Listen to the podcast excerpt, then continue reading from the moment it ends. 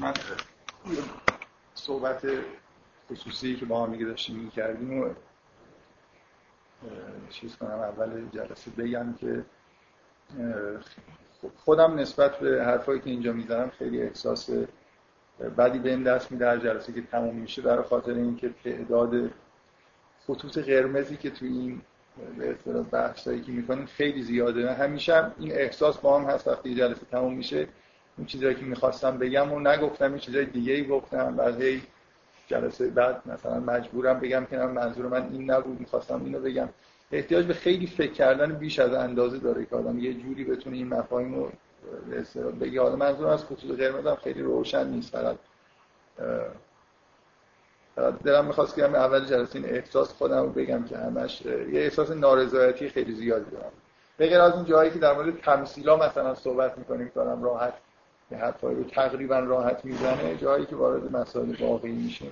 همیشه.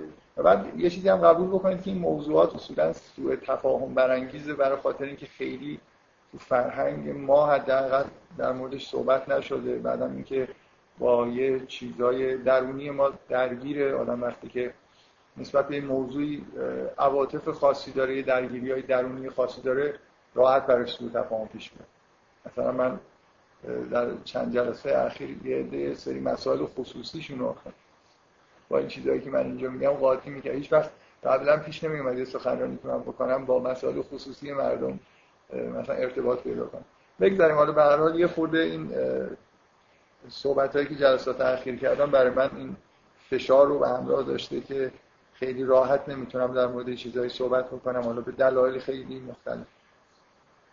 مثلا از جمله من فقط در این حالی که خیلی دارم سعی می‌کنم زود این بحثی که باز کردم و ببندم من قصدم این بود که توی کمتر از یه جلسه با این چیزهایی که تا حالا تو سوره نور گفتیم مخصوصا این چیز حرفایی که در مورد بخش وسط سوره زدیم اینکه من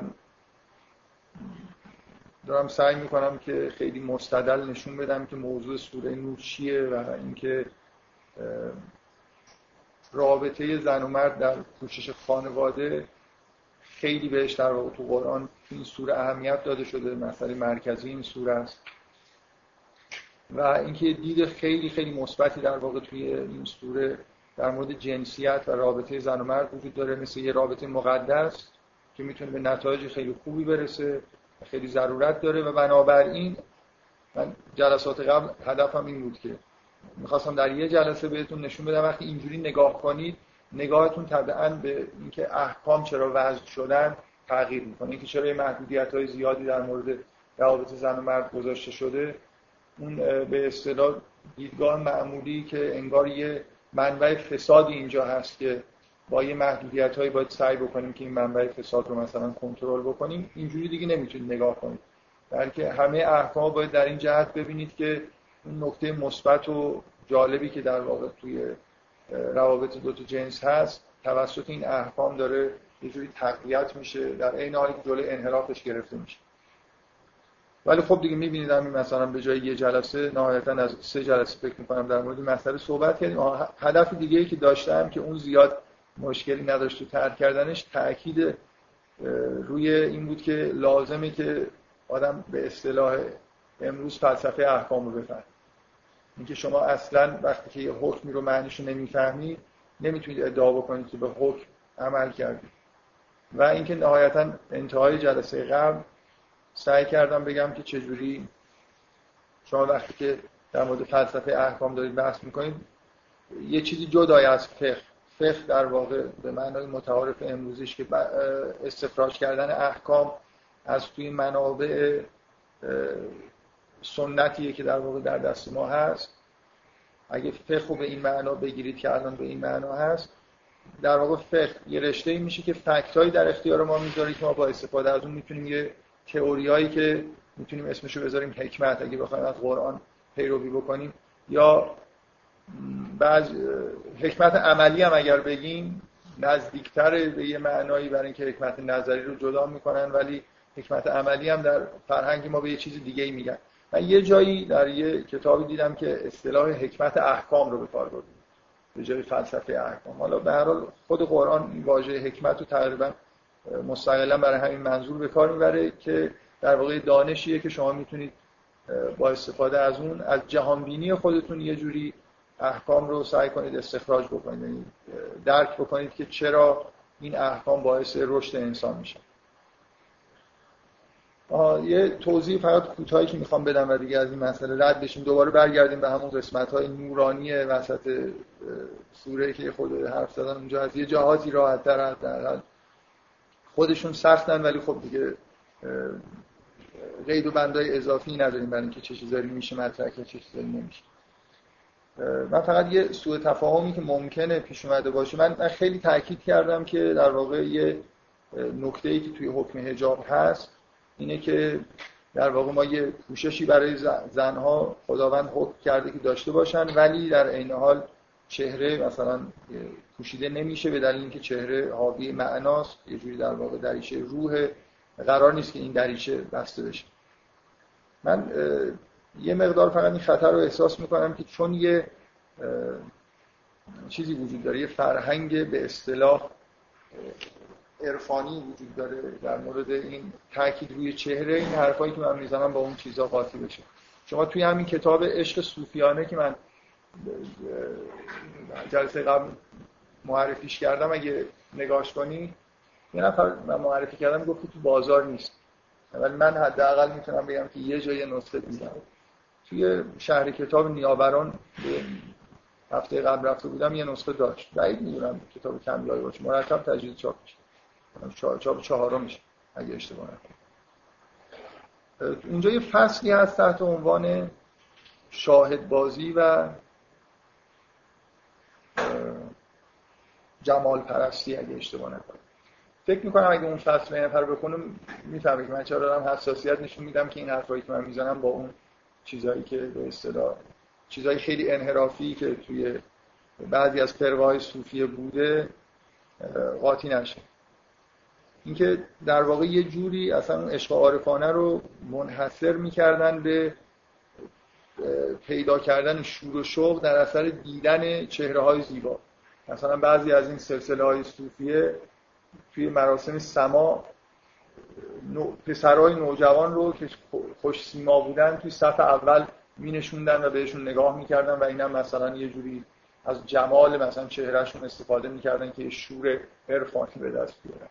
از این کارها خب خیلی چیزای بدتر از این هم وجود داره در تاریخ تصوف که بعضی از این فرقه ها خیلی خیلی در واقع کارهای انحرافی انجام دادن و اتفاقا خیلی جالبه که کاملا این موضوع چهره زیبا شیفت پیدا کرده توی این فرقا به سمت چهره پسران زیبا. به دلیل اینکه شاید احساس می‌کردن که حالا اولا نسبت زن که خب دیدگاه تحقیرآمیز همیشه وجود داشته حتی توی فرقای صوفیه به اضافه اینکه چهره زن به نظرشون اون حالت شهوت انگیزش براشون مثلا اینجور آزاردهنده بود. احساس می‌کردن که زیبایی که در یه مرد می‌بینن اینجوری خالصتره. مثلا یکی از همین عرفا جز عرفای معروف هم هست. یه روشی در به اصطلاح این شاهد بازی خودش داشته که یه گل سرخ رو همراه با یه مثلا پسر زیبا نگاه می‌کرده. یعنی متناوبا نگاه می‌کرده یا مثلا به یه روایت گل سرخ رو بین چهره خودش و چهره طرف مقابل میذاشته که مثلا یه جوری در واقع با استفاده از اون گل سرخ و نگاه متناوب به اون حس این که داره تو اون چهره فقط دنبال زیبایی میگرده رو برای خودش نگه داره. یعنی هر وقت احساس می‌کرده که نوع نگاهش شاید به اون چهره داره یه جور منحرف میشه به گل سرخ نگاه می‌کرده دوباره مثلا به اون چهره نگاه می‌کرده از این بازی ها واقعا اسم خوبی داره شاهد بازی کاملا حالت بازی کردن. من تاکیدم روی چیز اینه به این اولا کاملا اگه به همین سوره نور نگاه کنید سوره نور همه چیزهایی که قبل از ازدواج پیش میاد اصلا تو این سوره انعکاسی به اون صورت نداره. در واقع چیزی که تحت عنوان عشق اینجا داره ازش صحبت میشه انگار بعد از تشکیل خانواده بهش یه چیز تکامل یافته ایه که مثلا یه خانواده ای که ازدواج کردن با هم سالها زندگی کردن فرزند به دنیا اومده و توی همچین خانواده ای که اون چیزی که اینجا ازش به عنوان نور داره یاد میشه شکل می‌گیره. اینکه مقدماتش مثلا نمی‌دونم عشق در نگاه اول اون چیزا من نمی‌خوام انکار بکنم که همچین چیزایی وجود داره ولی همه اینا چیزای مقدماتی. من بارها تاکید کردم روی اینکه چیزی که توی قرآن داریم در موردش بحث می‌کنیم با اون چیزی که تحت عنوان عشق حالا عشق رمانتیک توی ادبیات ما و ادبیات غرب مخصوصا هست تفاوت داره.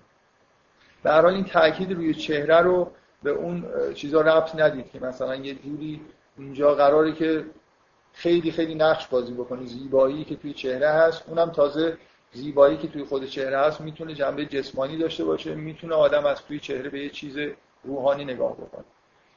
بذارید من یه قطعه ادبی بود که فکر می‌کردم تو سوانه الاشاق الان دیگه همه رو نگاه کردم مطمئن مطمئن شدم که نیست. قطعه جالبی بود اگه از روش میخوندم ولی حالا مضمونش میگم. محتوای قطعه اینجوریه که یه مردی عاشق یه زنی بود و هر روز مدت های زیاد هر روز می‌رفت این زن روی مثلا یه ایوانی مینشست و این می‌رفت از دور و نگاهش می‌کرد.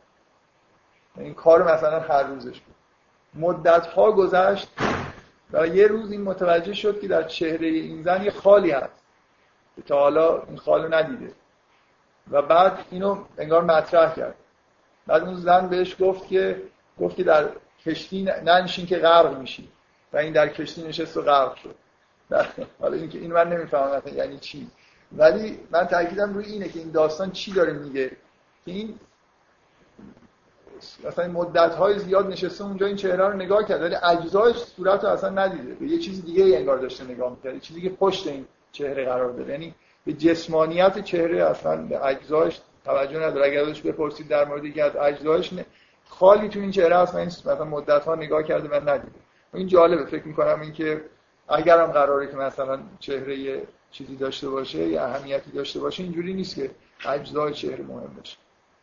من یه مثالی فقط به ذهنم رسید که قبلا یه بار سعی کردم بگم حالا یه خورده راحت تر می‌تونم بگم.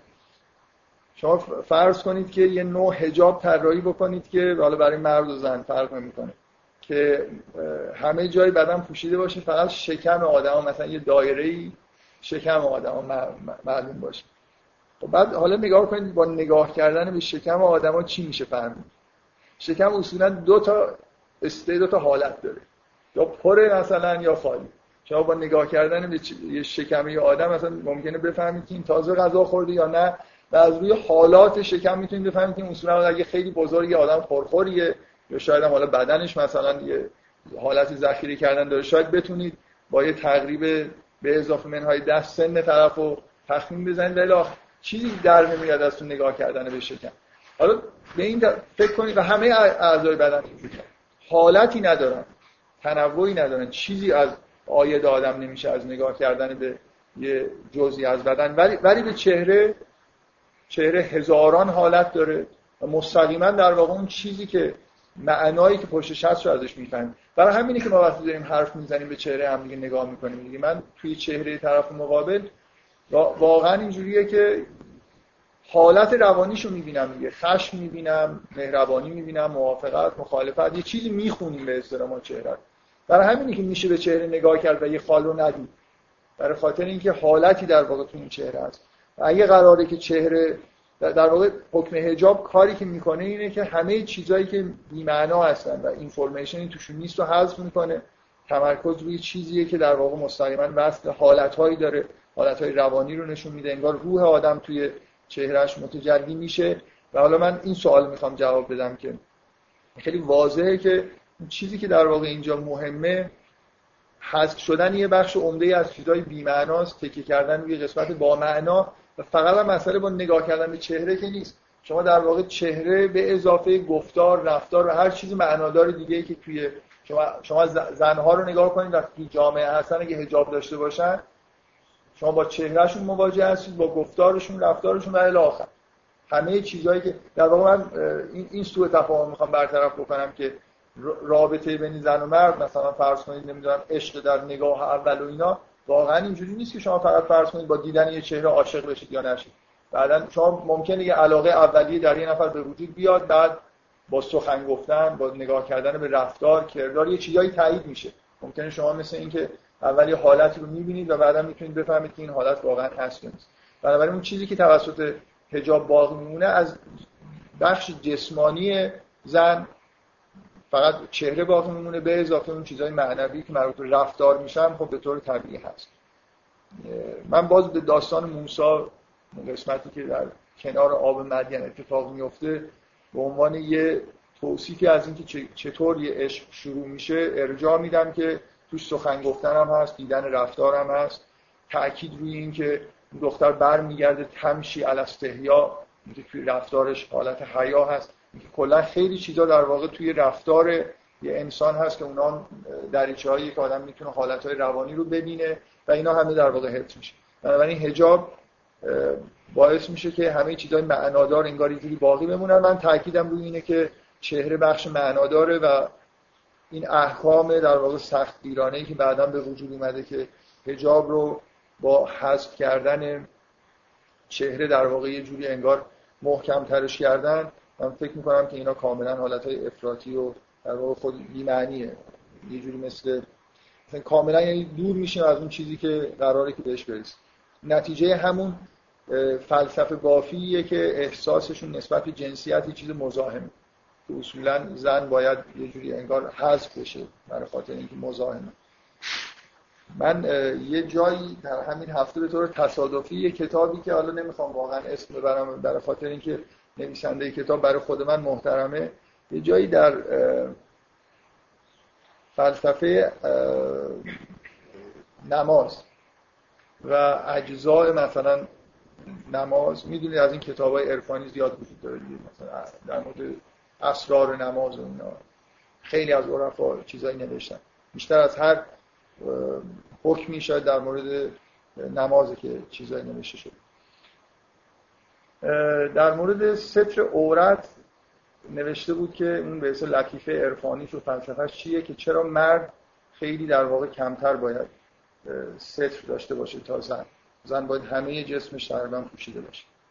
نوشته بود چون زن اصولا یه حالت شهوانی و حیوانی درش قوی تره و مرد عقل درش قوی تره بنابراین زن باید پوشش بیشتری داشته باشه.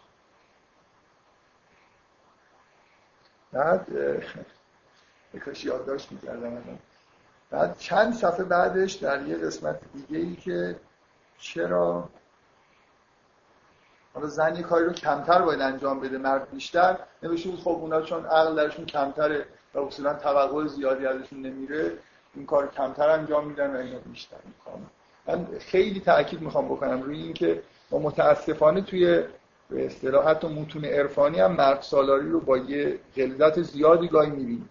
این تحقیری که اصولا زنها رو همه اینجوری نیستن واقعا یه یه بخشی از متون عرفانی اینجوری هست که نسبت به زن احساسشون اینه که خب اونا که اصلا در واقع اینجور آدم حساب نمی‌کنن دیگه مثل ببینید ببین این احساس که زن همش شهوته این بازتاب در واقع جور فکنی احساس خود این آدم نسبت به زن هست یعنی چون خودش وقتی زن رو می‌بینه احساسات شهوانی داره فکر می‌کنه که اونه که پر از شهوته در حالی که در واقع رابطه خودش با زن هاست که این حالت رو داره. و این نشانه ضعف دیگه این آدمایی هستن که در واقع این راهی رو که توی این سوره داره باز میشه و بهش اشاره میشه این راهو نرفتن. یعنی این مسئله تسعید قوای جنسی درشون انجام نگرفته بنابراین شهوتشون به همون حالت خام باقی مونده. نتیجهش اینه که از زنها فرار می‌کنن و زنها رو یه منبع شهوت می‌کنن. و فکر می‌کنن که حالت زنها هم همینه دیگه زنها پر از مثلا شهوت در حال اگه یادداشت می‌کردم خیلی جالب بود. که خودم همینطوری بدون اینکه منظور خاصی داشتم داشتم کتاب خیلی وقت خوندم. ورق می‌زدم و این دوتا چیز رو پشت سرم دیدم. خیلی برام جالب طرف متوجه این نیست خودت تکلیف روشن بکنی که. کلا اون تئوری همیشه باقی میمونه که زنها یه جوری عقل ندارن و مثلا یه حالت شهوانی دارن بنابراین حالا چه کاری قرار باشه زیادتر بکنن برای همینه. اگه کمتر هم باید بکنن خب چون آدمای موجوداتی هستن که اصلا عقل ندارن نباید کار بکنن. بگذاریم.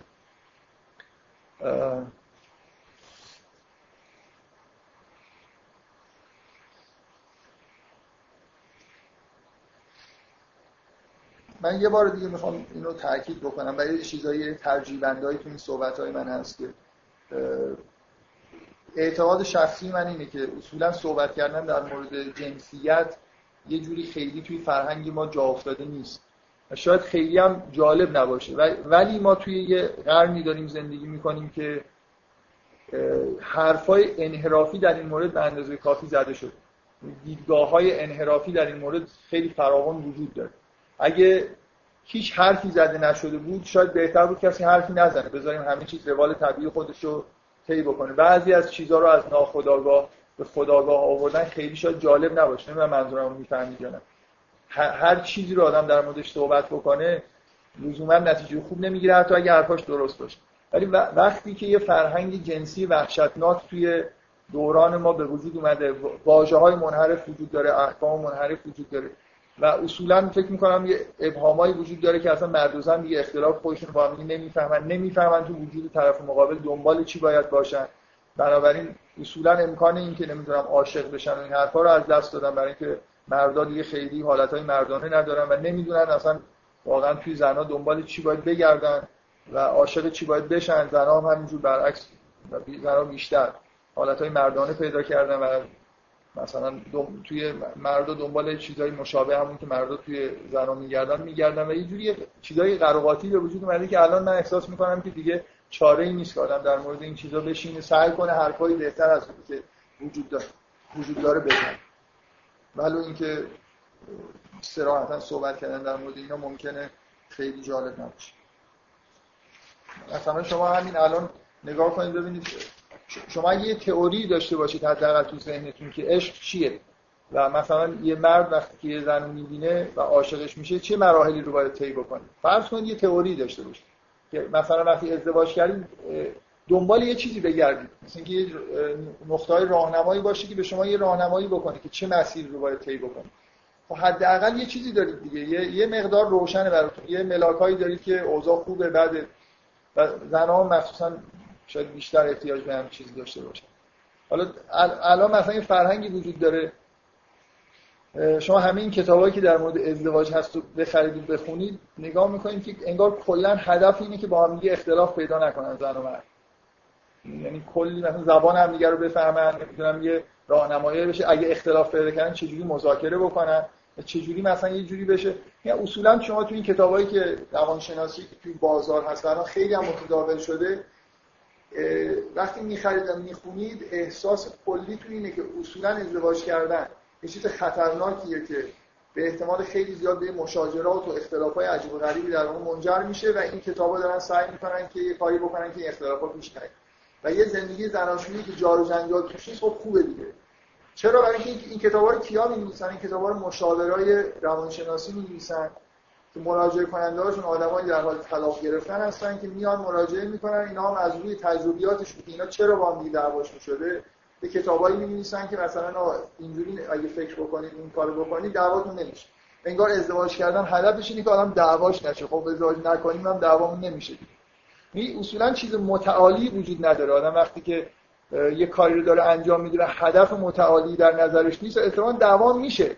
می‌دونید یعنی همینجوری مثل اینکه دو نفر میرن با هم زندگی می‌کنن هدف خاصی هم ندارن چیزی هم ندارن چک بکنن ببینن اوضاع خوبه یا بده. اگر هم اهدافی دارن اهدافشون مشترک نیست. و نهایتا خب توی همچین شرایط خیلی طبیعی که اختلافای پیش میاد دیگه. من احساسم اینه که اونقدر اوضاع روابط بین زن و مرد در قرن 20 و قرن 21 هستیم دچار اختلال شده که هر چقدر هم آدم وارد این مسائل بشه چیزای خصوصی که معمولا نباید مطرح بشه رو مطرح بکنه باز اشکالی نداره. ولی اینکه شما می‌بینید توی قرآن معمولا به روابط زن مرد که می‌رسه با تمثیل صحبت میشه یه جوری با کنایه صحبت میشه انگار که یه اکراهی وجود داره که خیلی با سراحت بعضی جای اشارات سریع هم هست. قرآن گاهی بی پرده چیزایی هم میگه ولی اصولا روابط خصوصی رو فکر می‌کنم آدم خیلی در ملع عام مطرح نکنه بهتر.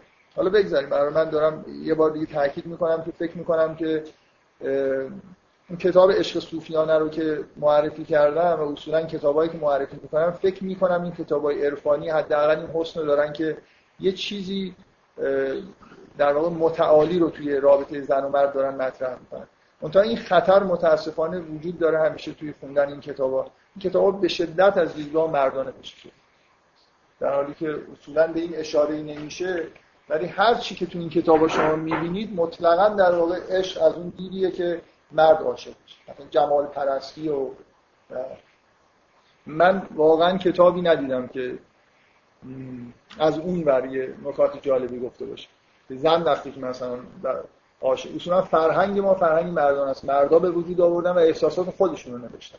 بنابراین خطر در واقع همیشه هست که زنها وقتی که با همچین متون آشنا میشن یا با اشعار عاشقانه یه جوری در واقع از اون حالت طبیعی هم که دارن ممکن منحرف بشن. بنابراین یه اگه ندونن و متوجه این موضوع نباشن که این نوشته ها به شدت نوشته های مردانه ای هستن ممکنه بیش از اینکه سودی می‌برن ضرر بکنن. بگذاریم حالا به هر حال. حداقل برای مردا خوندن این متون عرفانی که در مورد در مورد عشق هست می‌تونه یه تأثیری بذاره. و حالا فکر می‌کنم برای زنها از این جهت که برای یه چیز خیلی متعالی توشون مطرح میشه مفید. خب برگردیم من می‌خوام برگردم دیگه سراغ همون قسمت وسط سوره که آیه نور و اون تمثیلایی که بعدش اومده. و یه سوال تکراری که چندین و چند بار چند نفر از من پرسیدن که از توضیحایی که من دادم قانع شدن که این تمثیلا معنیش همینه. یعنی داره در مورد یه جور معرفتی که در پرتو عشق توی خانواده مثلا به وجود میاد صحبت می‌کنه. ولی اشکالی که براشون هست اینه که چرا اینا سرا... چرا اینا در قالب تمثیل گفته میشه؟ چرا با حالت رمز و راز اینا دارن بیان میشن و مثلا با اون سراحتی که اگه سه فصل باشه این سوره شما توی فصل اول و آخر می‌بینید که همه چیز خیلی روشن و با چیز به اصطلاح با روشنی و با سراحت داره بیان میشه. یه دفعه اون وسط که می‌رسه که به نظر میاد محتوای اصلی سوره هم هست اونجا یه دفعه باید مثلا بشینیم رمز گشایی بکنیم ببینیم این چیزایی که اینجا داره گفته میشه معنیش. خب جوابش چیه واقعا؟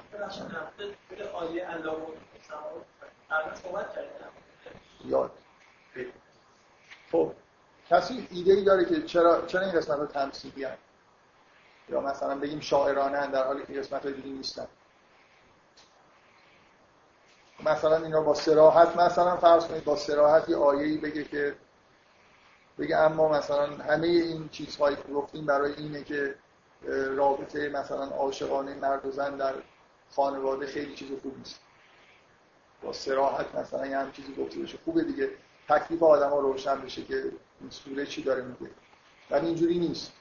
اصلا باید کشف کنید اینجا این تمثیل معنیش چیه. چرا واقعا؟ احساستون چیه؟ چرا به سو دل نشین تره آها رمزگشایی جالبه مثلا.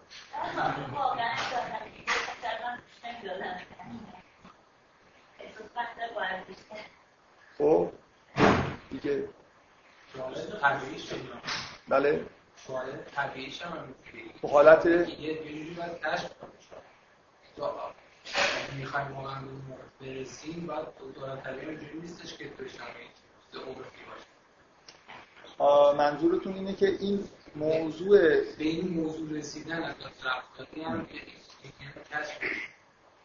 منظورتون محتوای این قسمت وسط سوره یه چیزیه که ما با سراحت مثلا نمی‌تونیم بهش اشاره بکنیم.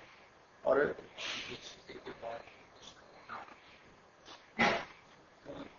فکر کنم یه خورده سطح این چیزی که من محتوای اون چیزی که داره وسط تعریف میشه و اون چیزایی که اول و آخر داره منفی میشه خود فرق می‌کنه. یه خود لول معنایی این چیزی که این وسط فرق می‌کنه. دیگه اینکه مثلا فرض کنید اگه شما بخواید یه همچین چیزی رو توصیف بکنید باید یه خود تو لول معنایی بالاتری بتونه یه ابزارهایی داشته باشید که تو لول معنایی بالاتری بتونه یه چیزی توصیف کنه. مثلا وقتی شما دارید یه حکم ظاهر رو میگید هرچند بازم اون ممکنه معنی پوشش باشه ولی مثلا از ابزار زبان خیلی راحت می‌تونید استفاده کنید یه مثلا restriction رو معنی ولی مثلا وقتی راجع به عشق یا رابطه مثلا خیلی خوبی که بین دو نفر می‌خواد برقرار شه در یه سطح معنایی خیلی بالا باید اصولا از یه ابزارهای دیگه استفاده کنیم مثل تمثیل که طبعا تو قالب زبان ما باید رمزگشایی بشه تا بشه مثلا یه بالاتر ازش معنی. خب دیگه به شما به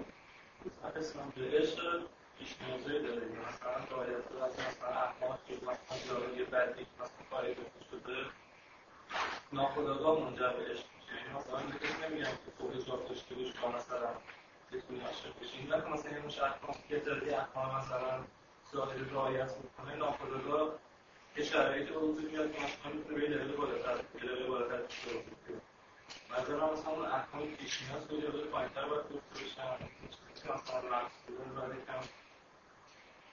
بذارید اول من یه سوالی مطرح بکنم. فکر نمی کنید یه مسئله خیلی خیلی بزرگ اینه که ما الان توی فرهنگی داریم زندگی می‌کنیم که تمثیل فهمیدن برامون خیلی سخته ولی فهمیدن مثلا مفاهیم انتزاعی فکر نمی کنید ممکنه مثلا چند هزار سال قبل اگه کتابی مثل قرآن در اختیار یکی قرار می‌دادید این بخشایی که از مفاهیم انتزاعی داره استفاده میشه سوال پیش می آورد که چرا اینا رو مثلا یه جوری با تمثیل و داستان نمیگه؟ چرا داره مثلا به طور انتزاعی مطرح می‌کنه؟ ما توی فرهنگی داریم زندگی می‌کنیم که تمثیل کلا نابود شده دیگه. یعنی اصلا ارسطو رسما تمثیل رو حرام اعلام کرد. در منطق گفت که تمثیل چون باعث دقت نداره و باعث یه جوری به اصطلاح انحراف میشه اصلا از نباید استفاده بکنید باید از مفاهیم انتزاعی و قیاس استفاده بکنید قرآن جایی از قیاس به نوعی استفاده می‌کنه ولی واقعا فکر نمی‌کنه یعنی یه مشکلی توی فرهنگ ما وجود داره که ما تمثیل خوب نمی‌فهمیم. و اینکه اگه شما مثلا فرض کنید همونقدر الان چند ساله دارید تمرین می‌کنید که استدلال انتزاعی رو بفهمید از 6 7 سالگی دارید تمرین می‌کنید دیگه. 6 سالتون بود بهتون مفهوم عدد رو یاد دادن حساب بهتون یاد دادن منطق استدلال. دیگه منطق سمبولیک بهتون یاد دادن پ اونگاه کیو مثلا همه این چیزا. خب معلوم الان شما استراکچر استدلال رو خیلی خوب بلدید. خیلی روون وقتی استدلال رو می‌فهمید می‌خونید. اگه اشکالی داشته باشه می... فوری می‌گیرید دیگه. اصلا براتون چیزی نیست که میگه کارتون هست. شغل همه ما اینه که این چیزا رو خوب بفهمید. درسته؟ چقدر واقعا شما درس خوندید برای اینکه تمثیل بفهمید؟ هیچی. یعنی باور کن تو ادبیات فارسی هم که حتی توی کتابا هست. شما یه جایی تمثیل پیچیده مثلا گفتن که بعد سعی بکنن که اینو رمزگشایی فکر نمی‌کنید اگه یه سال مثلا برید یه واحدایی پاس بکنید در مورد تمثیل بعد خیلی روون یه سری تمثیلا رو بخونید بخونید لذت ببرید و خوشتون بیاد. یه, یه مشکل عمده این نیست که ما اصلا تمثیل نمی‌فهمیم.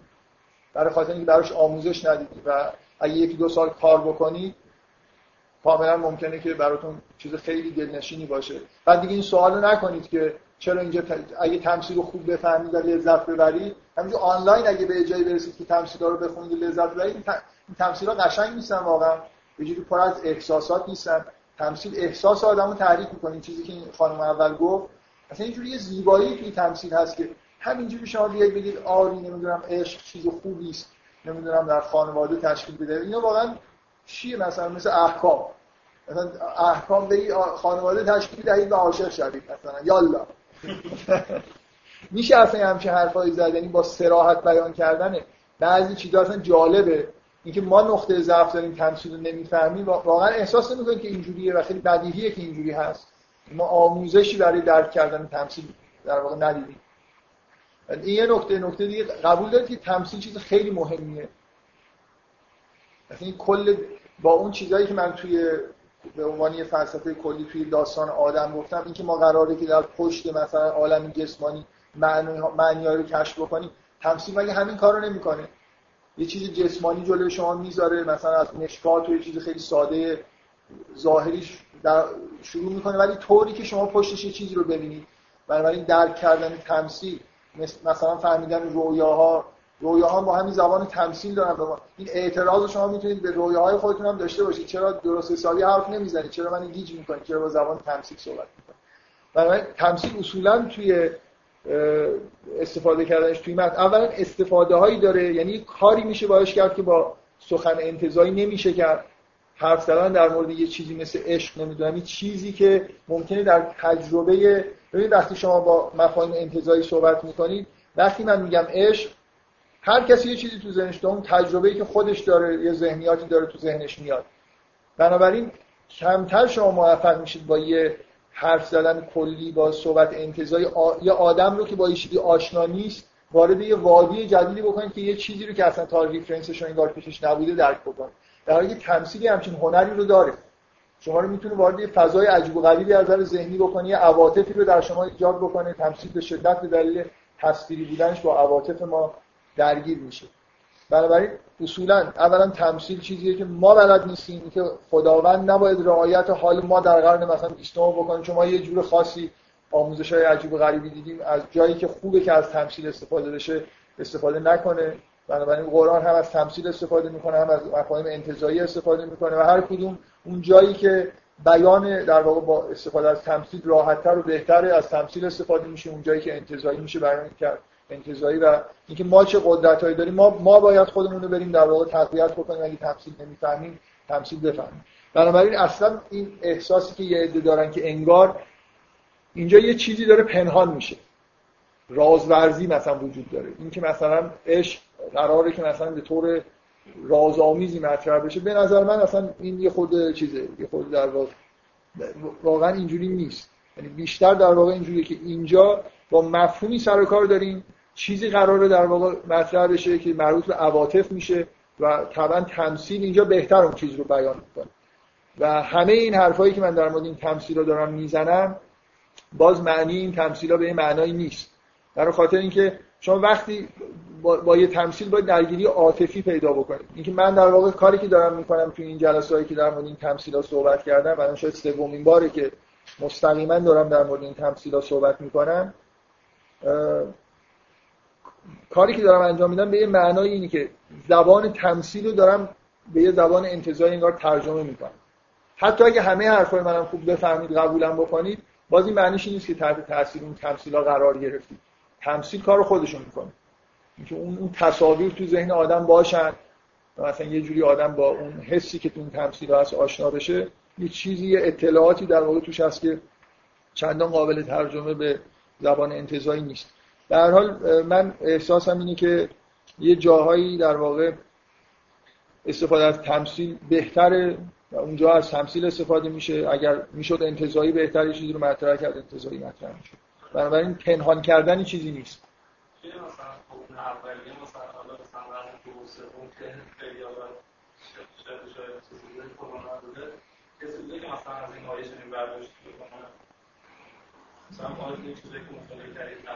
منظورتون چیه همه این کتاب های عرفانی تقریبا کتابی شما نمی‌بینید در مورد مثلا عشق عرفانی که این آیه توش نباشه. آها منظورت اینه که مثلا مردم همه اینو خیلی راحت میفهمیدن. قطعا فکر می‌کنم مردم تمثیل های قرآن بعضی واقعا یه پیچیدگی هایی داره. یعنی سطحش بالاست. دقیقا به دلیل اینکه در مورد چیزی داره صحبت می‌کنه که سطحش بالاست خیلی راحت نمیشه. ولی ولی مطمئنا مردم در قدیم تمثیل بهتر از الان میفهمیدن. شما شما در شما اصلا چیزی رو نگاه کنید اصلا محتوای فرهنگ باستانی رو نگاه کنید همش تمثیل اسطوره ها در واقع یه جوری مثل رویان. هیچ وقت شما نمی‌بینید که در مورد مثلا پیدایش جهان حرفای انتزاعی زده شده باشه. همه جا داستان میساختن. داستان هایی که به ما می‌گفت که خدایان چطور مثلا فرض کنید جهان رو ساختن. خداوند چیکار کرده؟ هر چیزی رو می‌خواستن بیان بکنن در قالب داستان می‌گفتن. یعنی در واقع تمثیلی میساختن براش احساسشون هم این نبود که واقعا حالا در مورد واقعیت دارن صحبت می‌کنن نمی‌کنن. در حال داستان ساختن یعنی رفتن سراغ تمثیل خیلی متداولتر از الان بوده اصلا تفکر انتظایی به این معنی من یه بار یادم این کلاس گفتم یا به یه نفر خصوصی که الان متون استدلالی مدرن رو مثلا فرض کنید یه کتاب کامپیوتیشنال تئوری بدید ابن سینا که نابغه قدیمی در تفکر انتظایی من فکر نمی کنم بتونید چندین چند سال یه کتاب کامپیوتیشنال تئوری رو بخونید بفهمید. این سطح انتظایی که الان ما بهش عادت داریم اینقدر بالاتر از انتظار در دوران قدیمی که واقعا اونا اصلا ذهنشون شاید آماده برای فهمیدن یه چیزی در این حد انتظایی نبود. در حالی که ما به راحتی می‌خونیم و مثلا من یه موقع خودم اینجوری بودم. مثلا دیگه یه چیزی مثلا هر چقدر ریاضیاتی که جنبه محاسباتی و اینا داشت انگیز پیدا می‌کرد. خیلی انتظایی نبود. وقتی یه کتابی مثلا می‌رفتم میگشتم میگشتم یه کتابی که خیلی دیگه انتظایی باشه. مثلا همین چیزی در با تئوری کاتگوری و اینا اینجوری از بالای بالا حل کرده باشه احساس می‌کردم بهتر می‌فهمم. واقعا اینجوری بود. خب یه جور چیز دیگه. ما برای یه نوع تفکری در واقع تربیت شدیم و خیلی هم یه بخشی از ذهن ما خوب کار می‌کنه. قطعا مردم در قدیم هر دو بخش ذهنشون ضعیف بود ولی این قسمت تمثیلش فکر می‌کنم نسبت به چیزی که ما الان درک می‌کنیم قوی‌تر بود. حداقل اسطوره‌های خودشون رو خیلی در اون احساسی که تو اسطوره بود خوب میفهمیدن. بگذاریم اون در حال این سوال که چرا اینجا تمثیل داره استفاده میشه داره استفاده میشه برای اینکه تمثیل چیز خوبیه. با تمثیل کارهایی میشه کرد که با مفاهیم انتزاعی نمیشه انجام. و اینکه ما مغزمون یه مشکلی پیدا کرده این مشکل خودمونه. باید مشکل خودمون رو حل کنیم. بله.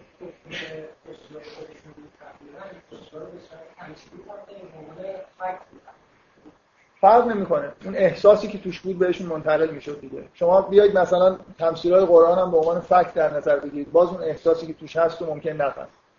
شما از اینکه مثلا یه تصویری در قرآن هست که پرنده ای مثلا بعد تیر و صافات احساسی که یه آدم قدیمی مثلا مثل آدما نسبت پرنده احساسی داشتن خلاصه.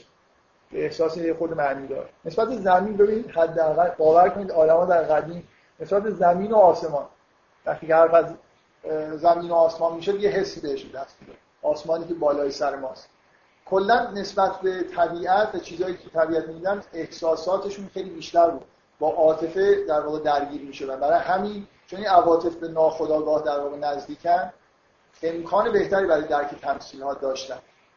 ما اصلا ما کلا یاد گرفتیم که طبیعت رو بدون عاطفه نگاه کنیم. واقعا به ما با زحمت خیلی زیاد آموزش دادن. حرام حرام شما با طبیعت نگاه علمی در نگاه علمی حرام شما به طبیعت با عاطفه نگاه کنید. معنا برای چیزی قائل بشید. اینا یه سری اجسام هستن از قوانین ریاضی دارن پیروی می‌کنن و پرنده هم مثل ماشینی داره برای خودش مثلا در هوا حرکت می‌کنه. اصولا دیدگاه علمی همینه دیگه.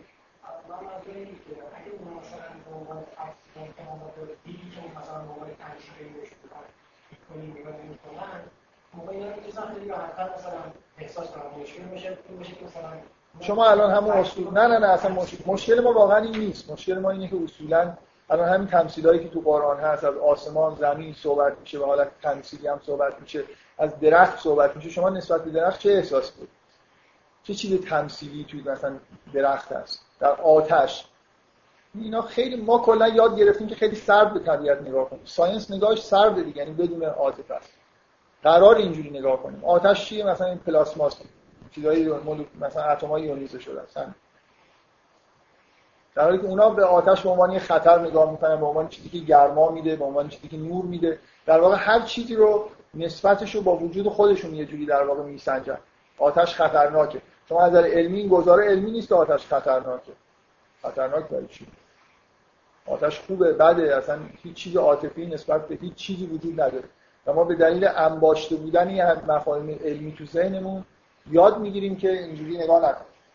حالا بگذاریم. به اون مردم در قدیم راحتتر تمثیلا رو میفهمیدن. اگر مثلا همین حتی به نظر من های قرآن رو به دلیل درگیری عاطفی بیشتری که با طبیعت داشتن. به اضافه اینکه البته مشکل قدیم این بود که اینقدر خرافات. در واقع یه چیزای علیکی هم تو ذهنشون بود که ممکن بود مانع از فهمیدن بعضی چیزا بشه. بگذاریم. به هر حال ذهن مردم قدیم با تمثیل آشناتر بود. با ذهن ما. ما یه جوری تمثیل از فرهنگ خودمون کم کم حذف کردیم.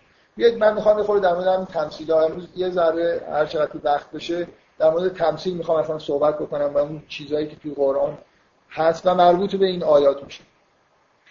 ببینید از زمین شروع بکنیم.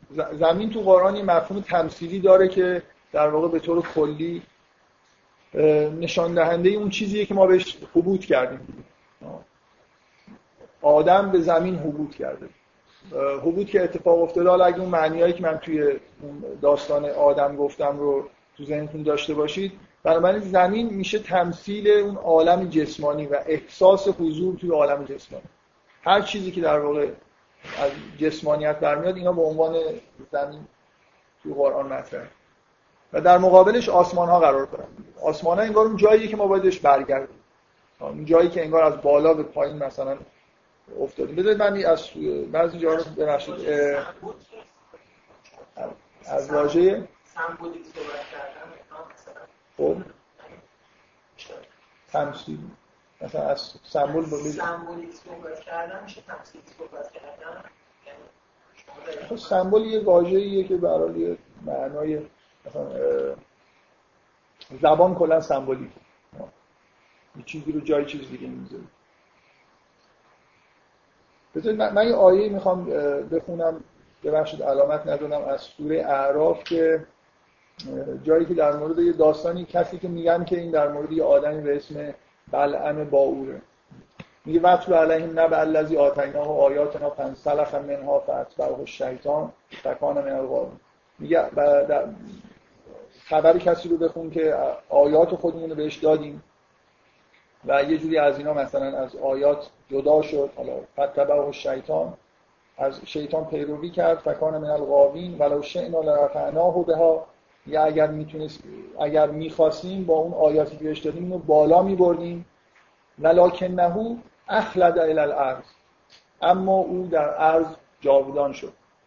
اینجا اصلا اینجا ارز رو نمی‌تونید به معنای کره زمین دیگه معرفی چیز بکنید دیگه ترجمه بکنید. من می‌خوام من می‌خوام بگم نه تنها یه معنای تمثیلی اصولا در قرآن بود از قرآن به طور دلخواه از ارز برای عالم جسمانی استفاده می‌کنه. اینجا اصلا شما نمی‌تونید بگید این اخلد الى الارض یعنی اینکه در زمین جاودان شد. مگه این یعنی تا ابد زنده مون؟ معنی که این نیست اصلا. ولکن نه اخلد الى الارض یعنی اینکه همون رفعناه به ها یعنی که آدم یه نفر رو آیات رو بهش داریم و اینو می‌تونستیم بالا ببریم ولی این همونجا رو به زمین چسبید. یا مثلا وقتی که میگه شما شما رو به جهاد دعوت می‌کنین استاقل تا ملل میگه سنگین میشید به سمت زمین.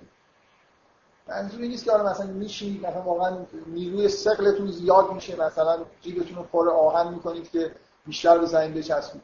یعنی اینکه به جسم خودتون برای اینکه خطر مرگ شما رو در واقع تهدید می‌کنه جسمتون رو ممکنه زندگی جسمانیتون در جهاد به خطر میفته به سمت زمین کشیده میشید بنابراین زمین اصولا با عالم جسمانی توی قرآن گاهی بدون اینکه حالت تمثیلی داشته باشه یعنی یه جوری به حالت استعاری اشاره میشه هر جایی که لازم بود. یعنی الان شما در داستان حالا این شخصی که آتینا آیاتنا زبان تمثیلی نیست اینجا. ولی یه جایی انگار وسطش به طور دلخواه از ارز به عنوان یه چیزی تمثیلی داره استفاده میشه.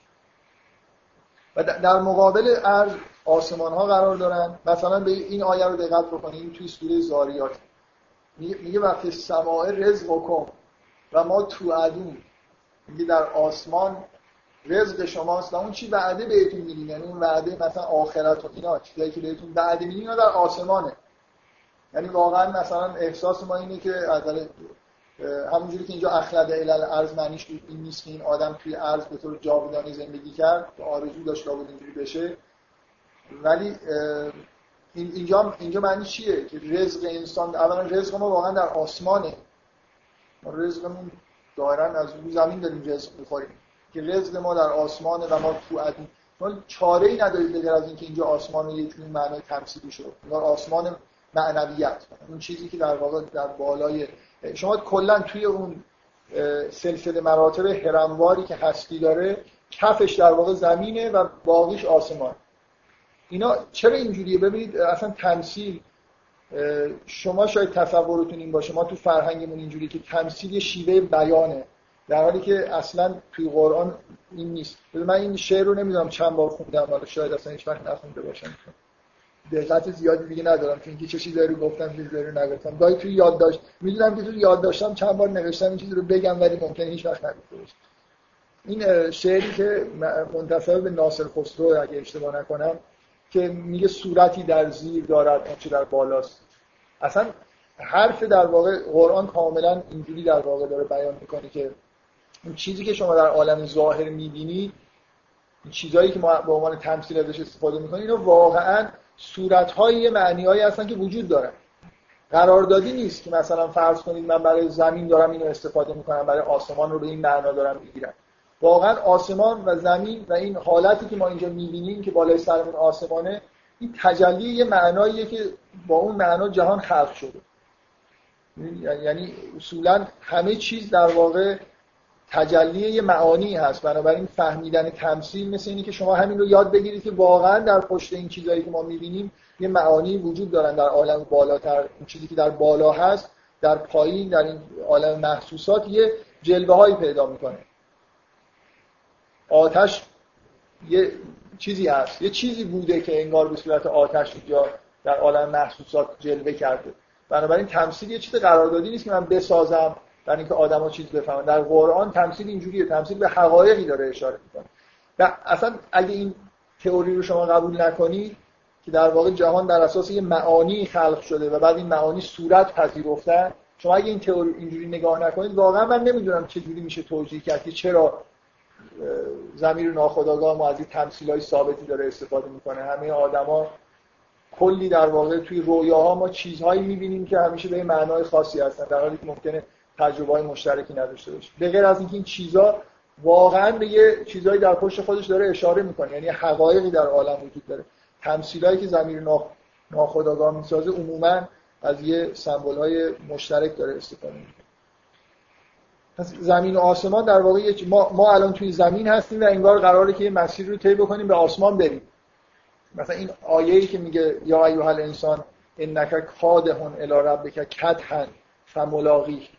میگه ای انسان تو به سمت پروردگارت ریشه کن میشی و بعد به ملاقاتش می‌رسی. یعنی ما یه جوری ریشمون توی زمینه. تمام ماجرا اینه که ما توی دوران زندگیمون باید ریشه خودمون رو خودمون بکنیم. اینجوری درد درد نداری یا لاقل دردش کمتره. اگر ریشه دار از این دنیا برید بعدا ریشهتون رو می‌کنن خلاصه. میگه ببینید این آیه به آدمای خاصی اشاره نمی‌کنه. کلا به انسان داره میگه.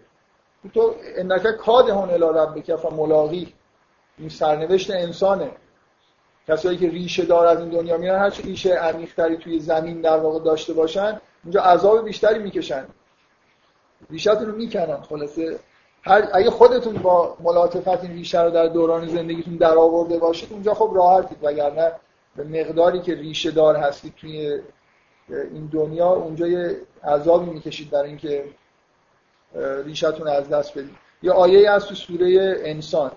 میگه که خداوند رو تسبیح بگو بکرتن و اسیدا منظور صبح و شامه. یعنی این دو تا واژه رو نگاه کنید. بکرتن یعنی وقتی که تر و تازه هستی و اسیدا وقتی که ریشه دار شدی.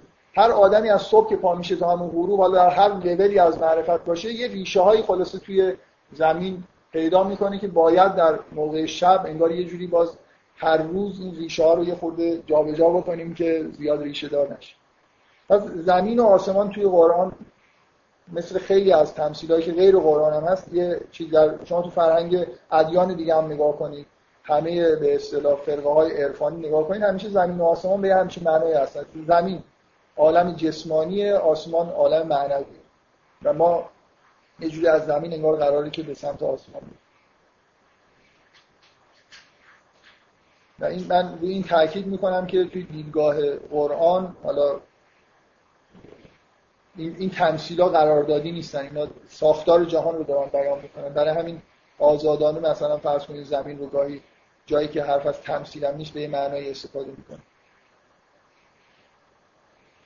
من می‌خوام کلا اون مدل رو معمولا اینجوری وقتی یه چیزی رو میگم بعد دیگه هی مرتب ازش استفاده می‌کنم. یه مدلی رو من اینجا تعریف کردم که از همون یونگ منتها با یه اصلاحی. اینکه سمتش چپ و راست مثلا عاطفه و تفکر وجود داره و در سمت پایین حس شهود وجود داره. کلا زمین و آسمان اون چیزیه که تو اون قسمت عمودی وجود داره. اون مدارجی که مدارجی که اون حرم مثلا هستی داره. از پایین ترین لول تا بالاترین لول. و این رو هم من خیلی نمی‌خوام الان از قرآن واقعا آماده نکردم خودم ولی کلا احساسم اینه که در قرآن هم این چیزی که توی فرهنگ قدیم بوده رعایت میشه. اینکه خود زمین یعنی عالم جسمانی هم لول هایی داره. اینکه خاک آب هوا و آتش. حالا بین اینکه هوا بالاتر یا آتش در فرهنگ های مختلف تفاوتی وجود داره. قبل از اینکه به این دوران مدرن برسیم و عناصر مثلا 104 گانه معرفی بشن جهان رو به یه معنای چون دنیا رو به همون حالت به اصطلاح تمثیلی بیشتر نگاه می‌کردن من بارها فکر می‌کنم به این موضوع اشاره کردم که سعی کنید این رو واقعا یه خود احساستون نسبت به حتی علوم طبیعی قدیمی تغییر بدید. خیلی چیز. ببینید اتفاقی که توی دنیا افتاده اینه که ما از یه قرنی به بعد نوع نگاهمون به دنیا عوض شد. مثلا فرض کنید سعی کردیم طبیعت مدل ریاضی براش فراهم بکنیم که بتونیم پیش بینی بکنیم و معطوف به اینکه بتونیم تکنولوژی داشته باشیم و مثلا دخالت کنیم طبیعت تغییر شکل اینجوری نیست که طبیعیات ارسطو یا طبیعیات طبیعاتی که توی دوره اسلامی هست یا طبیعیات هندی غلط بودن و بعد یه دفعه مثلا غلط رو فهمیدن و مثلا چهار عنصر وجود نداشت 104 تا بود اونا نمیفهمیدن. اصلا اینجوری نگاه نکنید. اونا یه جور دیگه ای نگاه می‌کردن به منظور دیگه ای و چیزایی هم که میفهمیدن خیلی خوب و درست بود. یعنی همچنان به نظر من طبیعیات قدیم حرفای زیادی برای گفتن داره. اونا, اونا برای تکنولوژی دنیا رو نگاه نمی‌کردن بیشتر در واقع با همین پیدا کردن معنا و در واقع اون صور تمثیلی که در طبیعت ظاهر میشه سر و کار داشتن و همچنان به نظر من این چهارگانه بودن. این چهارگانه بودن عناصر که الان ما به صورت جامد مایع گاز و پلاسما داریم دیگه. یعنی همین الان هم که پلاسما به جای به عنوان آتش جزء هیچ کدوم اون سه حالت ماده نیست. بنابراین این رو هم به عنوان حالت چهارم خیلی ها اضافه می‌کنن. بنابراین این که اون تقسیم بندی به حالت ها یعنی خود کلیتر نگاه می‌کنه نه به عناصر. واژه عنصر رو شاید گاهی به کار میبردن براش. عنصر خاک مثلا. ولی خب عنصر به این معنایی که ما الان میگیم منظورشون نبوده. اینجوری نبود که اونا نمیفهمیدن آهن وجود داره. نمی‌دونم مثلا فرض کن مس وجود داره. تقسیم بندی داشتن به غیر از عنصرهای 104 گانه بنابراین چیز خیلی مهمی ما نفهمیدیم. اسمش رو عوض کردیم. الان ما میگیم حالتهای ماده یا حالتهای جسم و عنصرها رو به عنوان عنصرهای 104 گانه مثلا به کار ببریم اینکه حتی توی عالم جسمانی یه چیزی وجود داره. یه هم مراحل به اصطلاح خاک و آب و هوا و آتش وجود داره و نور در طبیعیات قدیم نور خارج از محیط جسمانی وجود داره. تو این طبقات بالاتر قرار داره اینجوریه واقعا اینجوری همین الان هم به یه معنای ما اینو داریم. نور دیگه جزء اون حالتهای مثلا جامد و مایع و گاز و پلاسما نیست. مثلا موج الکترومغناطیسی یه چیز دیگه یه جزء میدان هاست. و چیز مهم اینجاست که شما همونطوری که در علم جدید معنا نسبت نمی‌دید به هیچ چیزی عاطفه ای در کار نیست. هم لول هم نمی‌ذارید. یعنی اصولا اینجوری نیست که یه چیزایی رو روی هم دیگه مثلا طبقاتی قائل بشید در این ماده. همه چیز تخت نگاه می‌کنید. بعدین اینجوری نبود. همه چیز در واقع در یه استراکچر کلی می‌دیدن ما اصلا الان توی دنیا استراکچری به صورت قائل نیست خب حالا بیایید یه تمثیل دیگه که توی قرآن هست که من فکر می‌کنم واقعا واضح ترین جایی که توی قرآن به این اشاره میشه و یه جوری معنیش درک باید بشه همین تمثیله. این تمثیل یه چیز خیلی مهمش اینه که مفهوم شرقی و غربی رو در قرآن ما باید اینجا بفهمیم. بقیه جاها به شرقی و غربی اشاره میشه. حتی به عنوان تمثیل استفاده میشه. ولی به عنوان یه چیزی که لابد ما باید فهمیده باشیم تنها جایی که به نظر من توضیحی وجود داره توی قرآن لاغر اینطوری که من می‌بینم واضح ترین جایی که این تمثیل ادامه پیدا می‌کنه و یه حالت شرقی و غربی در مقابل هم قرار می‌گیره تو همین تمثیلی که اینجا داره من یه جلسه فکر می‌کنم کلا در مورد اینکه اون دو تا تمثیل شرقی و غربی که اینجا هست که منتها در واقع حالتهای شرقی در مقابل حالتهای غربی در اعمال انسان رو داره میسنجه. ولی یه ایده کلی به ما میده که این شرقی و غربی تو مدلی که من براتون تعریف کردم همون سمت چپ و راست همون نمودار مثل اینکه در عالمی که ما در واقع توش داریم زندگی می‌کنیم به غیر از یه چیز عمودی یه گسترش افقی هم وجود داره. درست؟ دقت بکنید که شرقی و غربی بیشتر روی زمینه که معنی داره نه توی آسمان ها این خیلی نکته مهمیه. ما در مثلا به عالم روح که برسیم فکر می‌کنم مورد توافق همه است. همه منظورم شما نیستیم. همه مثلا عرفاست. روح دیگه زن و مرد نداره. روح جنسیت نداره. یعنی همه الان در همه ما انسان های از یه جایی به بالاتر جنسیت معنی نداره. اون شرقی و غربی مال این پاییناست که آدما در واقع جسمه که منشأ شرقی و غربی شدن به این معناییه که در قرآن از به عنوان تمثیل ازش استفاده میشه. و همونطوری که ببینید اون نکته اصلی که توی تمثیل آسمان ها و زمین هست اول من تاکید می‌کنم آسمان ها و زمین برای خاطر اینکه اصلا سعی کردم توضیح بدم که اونجا دوگانگی وجود نداره. تقابل دوتایی یه چیزی که من گفتم اشکالی که توی همون مدل یونگ وجود داره و الان تو غرب در واقع همه اینجوری بهش نگاه می‌کنن. بین مثلا فرض کنید روح و جسم تقابل جزء binary opposition ها در نظر می‌گیرن روح و جسم در حالی که اصلا تو محور عمودی ما دوگانی نداریم. در واقع یه جسم هست بعد مثلا فرض تو فرهنگ ما نفس هست روح هست و اینا همینجور مدارج دارن. عین همون که جسم در واقع در مقابل آسمان ها قرار می‌گیره توی قرآن. سماوات و عرض داریم. نه سما و عرض. جایی نمی‌بینید که از سما در مقابل عرض استفاده بشه. در مقابل عالم جسمانی عوالمی وجود داره نه یه عالم. بنابراین اینجا اصلا هیچ دوتایی وجود نداره. در حالی که شرق و غرب یه چیز وجود داره بینش دوگانی واقعی وجود داره. شما شرق دارید در مقابل غرب. و اگر اونجا تمثیل در واقع چیزی نکته اصلی که داره مفهوم رشد از پایین به بالا رفتن. اونجا یه چیزی وجود داره. از پایین که به بالا میرید ارزشمندتر میشه انگار. بی ارزشتر اینجا انگار این پایینه و بعد همینجور آدم سیر می‌کنه و یه مسیری رو طی می‌کنه و به بالا میره. اینجا اینطوری نیست. مفهوم اگه اونجا مفهوم اون تمثیل در واقع مفهومش از نظر به اصطلاح به روانشناسی انسان نگاه کنید به مفهوم رشد در واقع می‌خوره. مراحل رشد انسانی داره به طور تمثیلی بیان می‌کنه. اینجا اگر از دید انسان نگاه بکنید عدم تعادل رو داره بیان می‌کنه. دقت می‌کنید ما ما می‌تونیم از حالت وسط از حالت به اصطلاح میانه منحرف بشیم به سمت شرق یا غرب. در یه حالت وسطی وجود داره که از اینجا در واقع شما می‌تونید صعود بکنید به سمت آسمان. پس اون مفهومی که توی شرق و غرب هست مفهوم عدم تعادل و تعادله. در حالی که اونجا مفهوم رشد و عدم رشد تعادل دو تا طرف داره. مثلا یه حالت افراط و تفرید داره که از هر دو تاش باید بیاد به حد به قول یونانیا به حد وسط برسه. که این این به اصطلاح شرق و غرب جلوه های مختلفی داره. مثلا فرض کنید زن در مقابل مرد تکوین در مقابل تشریع و الی آخر. من بعضی از این دوگانی ها رو توی جلسه گفتم که چیا هستن. اون چیزی که در میانه راه هست که ما از وسط در واقع می‌تونیم بریم این چیزیه که شاید توی قرآن به طور این واژه خاص سرات مستقیم در واقع براش استفاده میشه. این چیزی که در حالت میانه هست همینجوری که از این آیات در واقع به نظر می‌رسه این چیزی که در میانه هست نورانیت و هدایت. بنابراین هدایت شدن یه چیزش در واقع اینه که از این حالت شرقی و غربی به حالت وسط برسیم من تاکید کردم مجدد تاکید می‌کنم بعدا هم باز این تاکید رو ادامه میدم.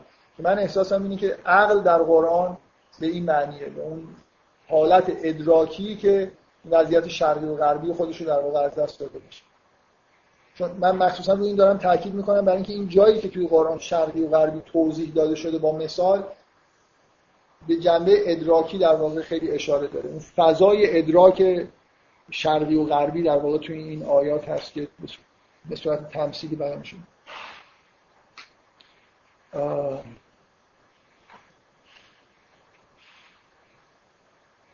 بذارید من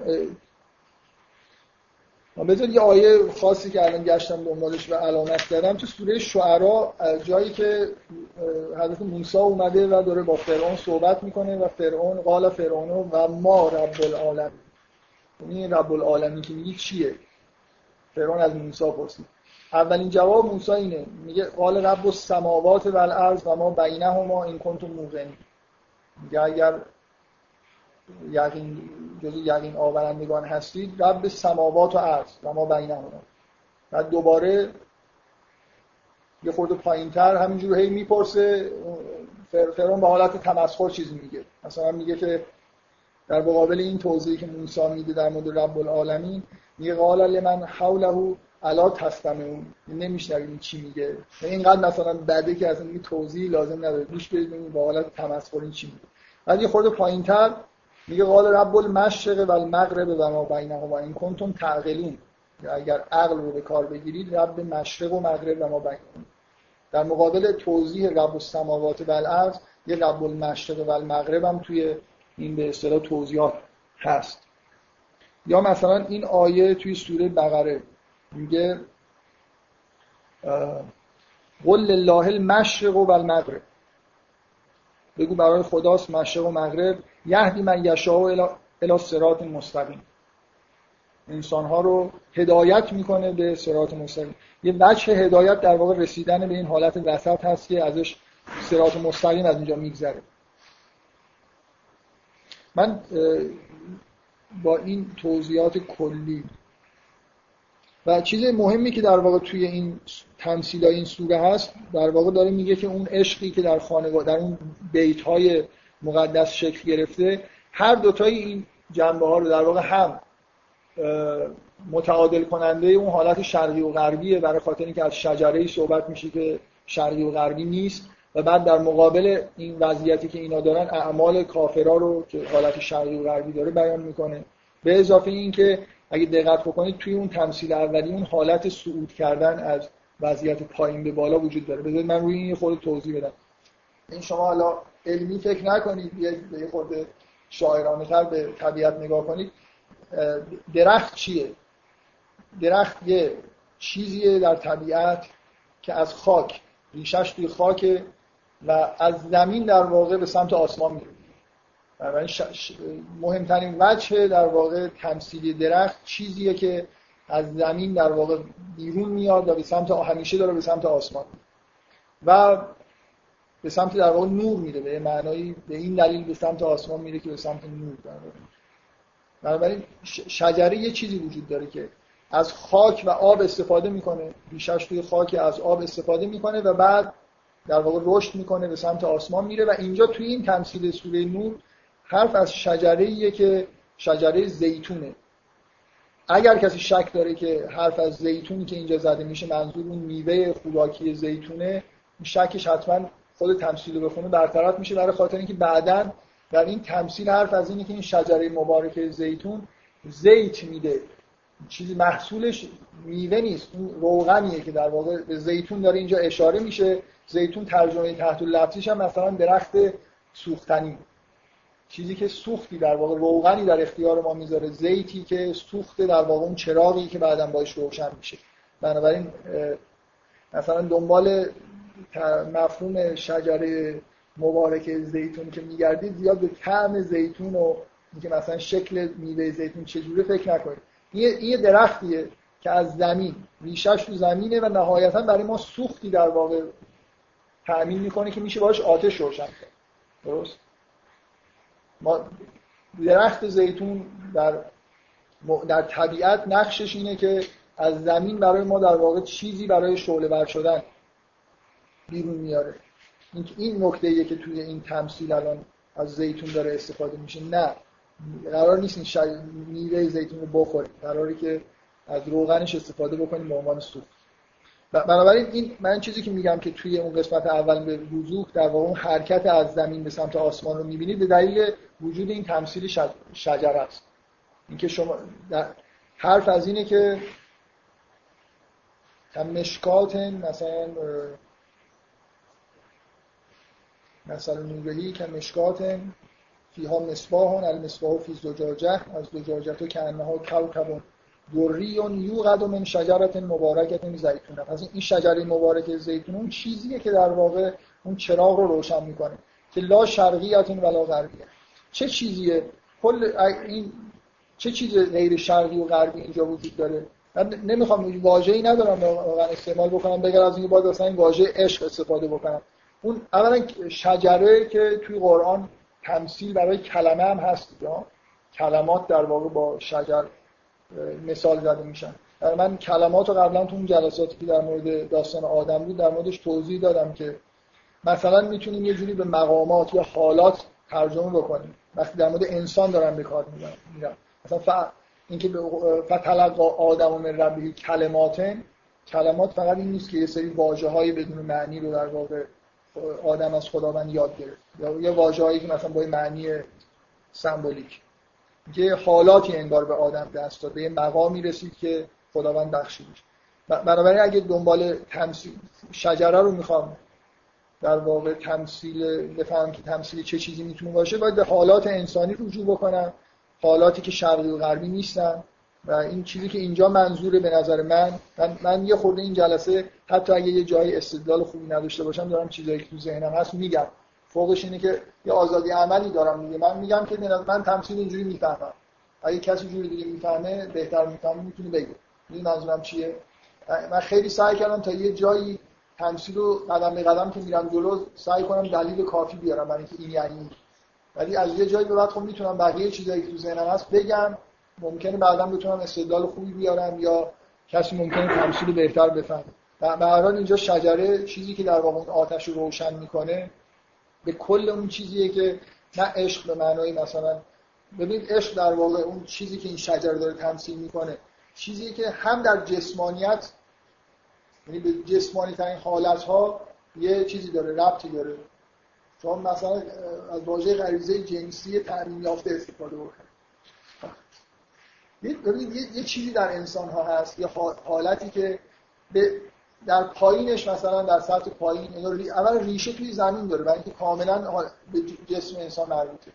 به جسمانی ترین حالت ها به خاک مربوطه و همین جور در واقع درخت کاری که داره انجام میده اینجا اینه که از از توی خاک از توی جسم انگار یه جوری یه پالایشی انجام میده چیزی درست می‌کنه این غریزه جنسی مثلا تعمیم یافته به جایی می‌رسه که یه چیزی مثلا برای شعله ور شدن. آتش شهوت مثلا به وجود میاد از توی این شهوت می‌تونه در واقع نور به وجود بیاد همینجا الی آخر. این این طی کردن مراتب رو اینجا می‌بینید دیگه. که یه،, چیزی هست توی زمین از زمین مثلا از خاک و آب استفاده می‌کنه یه چیزی می‌سازه که می‌تونید باش آتش روشن بکنید که این آتش نور میده. که این مراتب وجود انگار توسط این درخت داره طی میشه این چیزی که حالا ما بهش عشق می‌تونیم بگیم یا درخت غریزه جنسی تعمیم یافته یعنی با همه شاخ و برگاش نه فقط اون چیزی که الان بهش غریزه جنسی میگن. یه چیزی که از جسمانیت شروع میشه و به سمت آسمان میره و نهایتا به نور هم در واقع ربط پیدا می‌کنه. بنابراین من برای من واضحه ولی شاید نتونم توضیح خیلی خیلی بدیهی بدم. اگه این توضیحی که میدم بدیهی نیست دیگه از بهتر نمی‌تونم توضیح بدم. سعی خودم رو دارم می‌کنم. که اون تمثیل اول که در مورد نوره در واقع یه حرکت عمودی توش هست و در عین حال حرف از اینی که شرقی و غربی هم نیست. اون عمودی بودن حرکت توی قسمت اول اگه نمی‌بینید دیگه من توضیح بیشتر از این فعلا تو ذهنم نیست. اگه بعدا یه دلیل خوبی از توی متن پیدا کردم مهم اینه که مهم اینه که درخت رو در واقع به عنوان یه عنصر طبیعی که از زمین به سمت آسمان میره در واقع اینجا تو مرکز این تمثیل قرار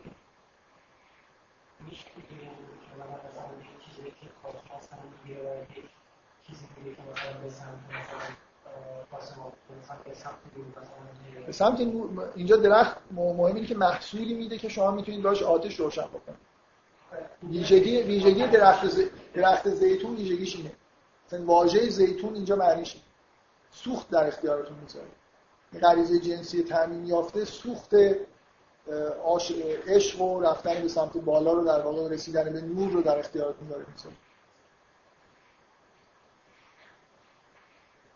خب اون دو تا تمثیل چیزم میخورده به اصطلاح بیشتر سعی کنم تمثیلایی که مربوط شرقی و غربی هستن.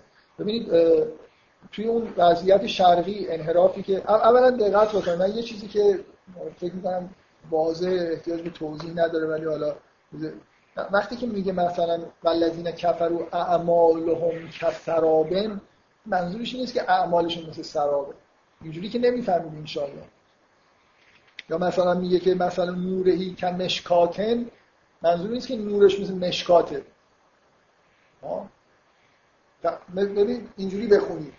مثلا مثلا نورهی میگه مثال نورش مثل اینه. حالا فرض کنید مشکاتی هست اینطوری اینطوری اون نوری که اونجا ظاهر میشه مثال نور خداونده یا مثلا وقتی میگه مثلا همه جا اینطوریه نه تو این سوره کلا این اشتباه نکنید که میگه اعمال اعمالهم که مثل حالا داره تمثیل میاد. این تمثیل یه چیزیه یه محیطی رو توصیف می‌کنه که انسان ها توش قرار گرفتن و حالا اونجا یه عملی دارن انجام میدن. اعمال کافرها مثل اون عملیه که تو این تمثیل داره صورت می‌گیره نه اینکه عمل کافر مثل سرابه.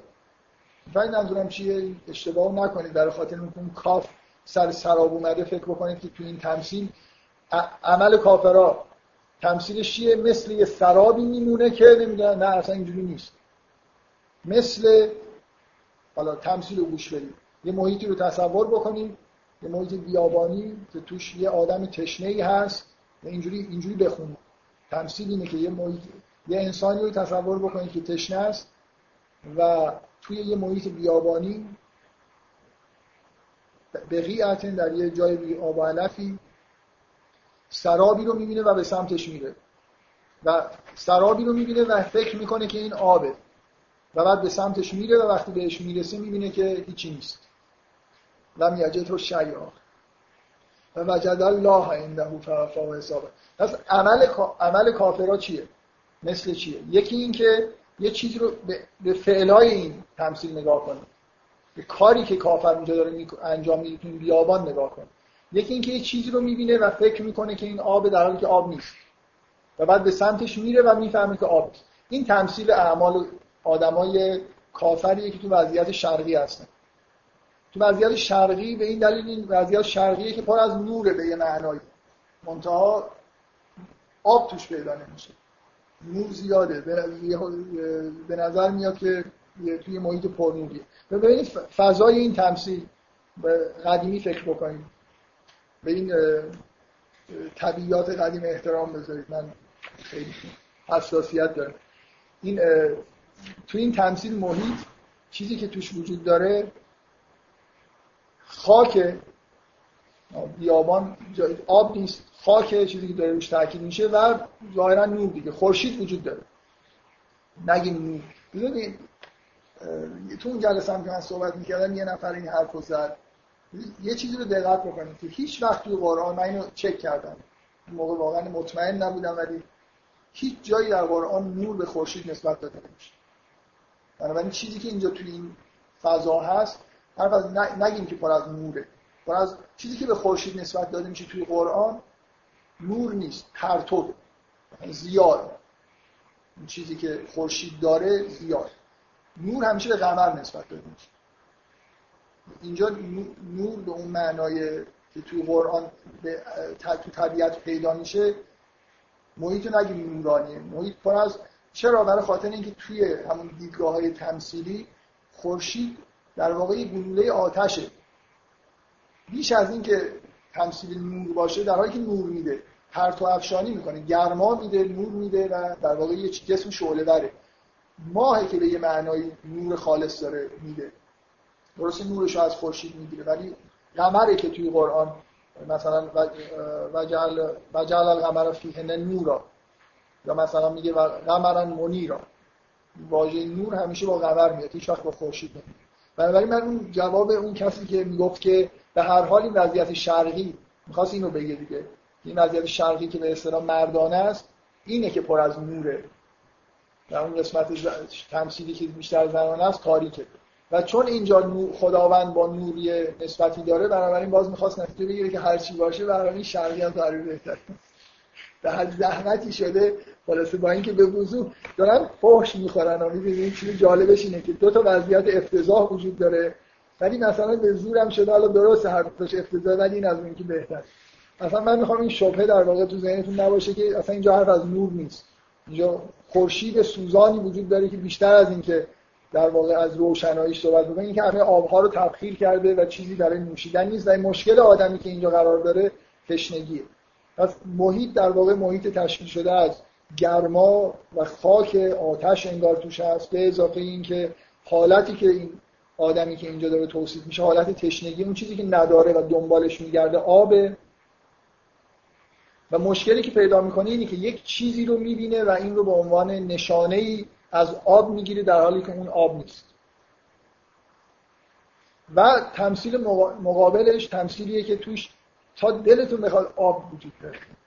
در واقع وفور آب ولی نور به هیچ وجه در واقع گرما نور هیچ چیزی توی این تمثیل نمی‌بینید شما در یه دریایی قرار دارید این دریا موج بالای موج موجه و بالای اون موج هم باز دوباره سحابه که اونم آبه دیگه.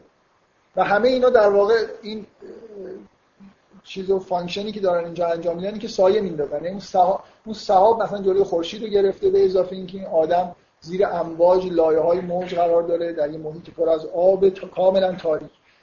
بنابراین محیط محیط پر از آب. تنها چیزی به غیر از آب تو این تمثیل دیده نمیشه دیگه.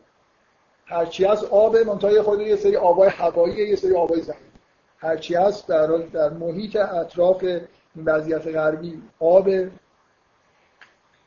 و حالتی که در واقع اون چیزی که این آدم دنبالشه اینه که یه چیزی رو خلاصه انگار ببینه. هیچ چیزی رو انگار نمی‌بینه و تمثیل اینه. اون کاری که انجام میده اینه که اخرج یده لم یکد یرا دستش رو خارج می‌کنه و حتی دست خودش رو هم نمی‌بینه. و با تاکید میگه من لم یجعل الله له نورا فما له من نور. اینجا اینجا دیگه اصلا هیچ نوری وجود نداره.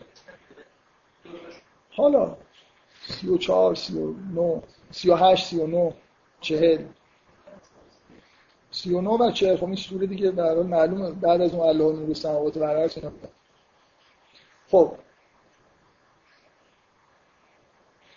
بذارید من من سعی می‌کنم با اون زبانی که در مورد آدم و داستان آدم و هوا صحبت کردم یه چیزی بگم که دفعه قبلم دفعه قبل سعی کردم که این حالت رو با فیزیولوژی چون معمولا اینجوریه دیگه. الان مثلا این چیزی رو ترجمه بکنید به زبان فیزیولوژی خیلی خوب میشه بگیم اون حالت های شرقی کارکرد نئوکورتکس اون حالت های غربی هم مال نسبت لیمبیکه همه هم خیلی خوششون میاد معمولا. ولی اینکه اصلا چیزی نداره یعنی به غیر از چند تا اسم بذار یه چیز ساده, تر بگم. یعنی از function هایی که اون دو تا لایه مغز داره دارن استفاده بکنم. ببین حالت غربی در واقع خب تمثیل خیلی واضحی برای عواطف دیگه. آب همیشه به حالت های در واقع عاطفی اشاره می‌کنه. و این موج هایی که میان و میرن و این شلوغی که در واقع داره و تاریکی اینا همه در واقع به حالت های عاطفی که خب قطعا اینجا مردان زنانه بودنش هم مشخص.